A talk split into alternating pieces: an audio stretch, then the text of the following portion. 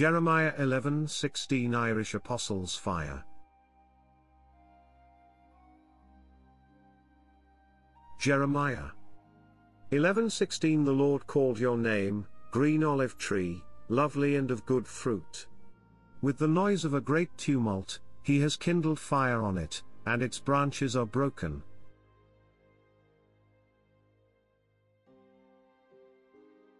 Saint Patrick, the man, was born around the 5th century. His birth name was Maewyn Succat. Patrick changed his name much like the Apostle Paul did. Like Saul was a Hebrew name, Paul was his Greek name. So being more welcomed by the Gentiles, Saul went by Paul. Maewyn changed his British name to Patrick, an apostle to Ireland. Born in Britain before the Roman Empire failed and the early beginnings of the Roman Catholic Church, Patrick's family was Christian. Along with thousands of others at 16, according to Patrick's self-written confession, he was kidnapped by Irish raiders and taken into slavery. Also, according to Patrick's confession, the Lord allowed this to happen because he and others were disobeying God. The same happens to Daniel and his Hebrew friends, the book of Jeremiah and Daniel records this, Jeremiah 52, Daniel 1 3-4. Patrick's slave labor was being a shepherd. So like David, Patrick spent lots of time praying on green pastures, 1 Samuel 16:11, 1 Samuel 17:26-37, Psalm 151 1-4. Just like the dreaming prophet Joseph, the son of Jacob, Genesis 37 5-9.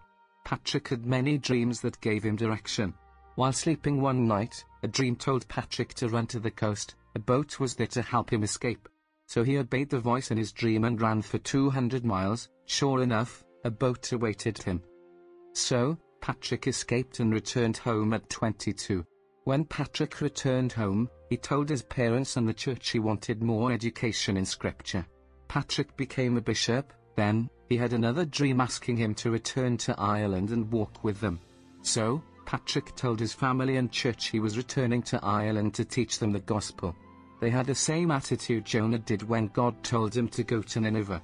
To Jonah, Nineveh was wicked, far beyond redemption and salvation, Jonah 4 1-3. The civilized Christians of Rome felt like the Druids were far too wicked and beyond for the gospel.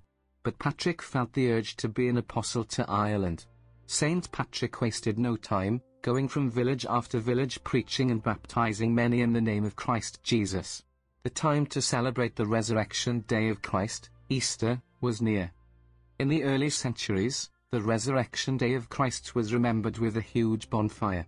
The Druids had a festival to welcome spring at the same time as Easter. The Irish king made an order, no fires, no candle was to be lit, or that person would be put to death. But Saint Patrick, a loyal bond servant who only obeyed the King of Kings, climbed the highest hill in Ireland and started an enormous bonfire for all to see.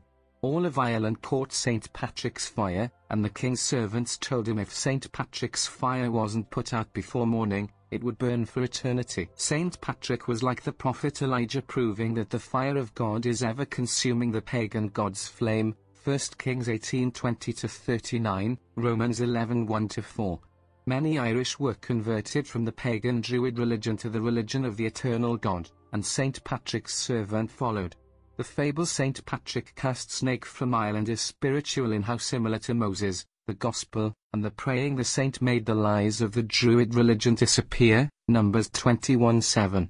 Saint Patrick died on March 17, which is when the holiday name after him is celebrated. Much may say Saint Patrick's Day is pagan, but they are just in the dark as the Druids were. I remember and honor Saint Patrick and hope to be an apostle like him. God bless you all, the shepherd, Lord, and I love you. His humble bondservant, Samuel Jerry Head.